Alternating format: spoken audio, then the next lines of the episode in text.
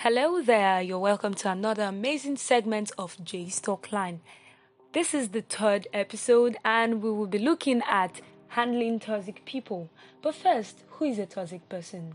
A toxic person is someone who enjoys creating drama in their lives and they're usually surrounded by it. They try to manipulate or control others, and they're usually very needy. All the time, it's all about them, them, them, and they use others to meet their needs more like narcissistic parents. Sometimes they're extremely critical of themselves and others. We are surrounded by toxic people in our everyday lives, in our place of work, our homes. Social media these days have even more toxic people than you can imagine. In our schools, supermarkets, wherever, just name it, there are toxic people around. They don't even know they've become so toxic. And apart from intimate relationships, what I mean, boyfriend, girlfriend, husband, wives, there are still people who are toxic like that. But ways to handle human toxicity, let me put it that way, is first you have to speak up. Now, there are some people who will do anything for their own personal gain at the expense of others. Cut in line, take money and property, the bully and belittle others, they pass guilt. You don't have to accept this kind of behavior. Most of these people know they are doing the wrong thing and they will back down surprisingly when they are confronted. So, what do you do? You have to speak up once you notice what is going on. Also, you have to learn to put your foot down. Your dignity may be attacked, ravaged, and disgracefully mocked, but it can never be taken away unless you unwi- uh, unless you willingly surrender it. So it's all about finding the strength to defend your boundaries. You just you just don't let people walk into your territory and try to take over it. So you should know that you need to put your foot down when you're dealing with a toxic person. Next is don't ever take their toxic behavior personally. Toxic people will likely try to imply that somehow you've done something wrong. They always believe you've done something wrong.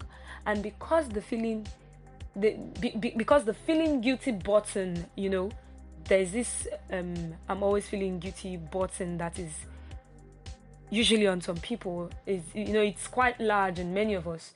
Even the implication that we might have done something wrong can hurt our confidence and unsettle our resolve. So you shouldn't ever let this happen. Don't let them ever make you feel guilty over something. Now you need to practice practical compassion. This is another way of dealing with toxic people you need to practice practical compassion. Sometimes it makes sense to be sympathetic with toxic people whom you know are going through a difficult time or those who are suffering from illnesses. But there's no question about it. Some toxic people are genuinely distressed, depressed, or even mentally and physically ill, but you still need to separate their legitimate issues from how they behave towards you. If you let people get away with anything because they are distressed, facing a medical condition or depressed, even then, you're making it too tempting for them to start unconsciously using their unfortunate circumstance as a means to an end. That is one way of supporting toxicity of which you shouldn't do.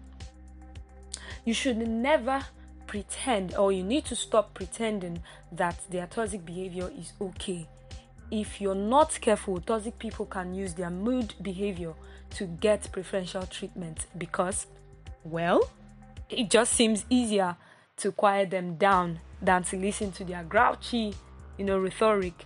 So you shouldn't pretend that their toxic behavior is okay. What's the next thing? You've got to move on without them. You have to move on without them. If you know someone who insists on destructively dictating the emotional atmosphere, then you have to be clear they are toxic.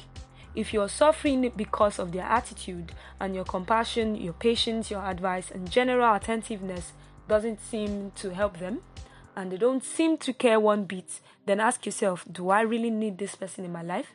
So that's when you begin to realize that you need to move on with, without people like that in your life. And one more thing before I conclude this podcast you have to take time for yourself. If you are forced to live or work with a toxic person, then make sure you get enough alone time to relax, rest, and recuperate. having to play the role of a focused, rational adult in the face of toxic moodiness can be exhausting, really, really tiring. And if you're not careful, the toxicity can affect you. You just find yourself being toxic like the person you're around. So, what do you need? Get some alone time, rest, relax, and recuperate. This is where we come to an end of today's episode on Jay's Talk Line.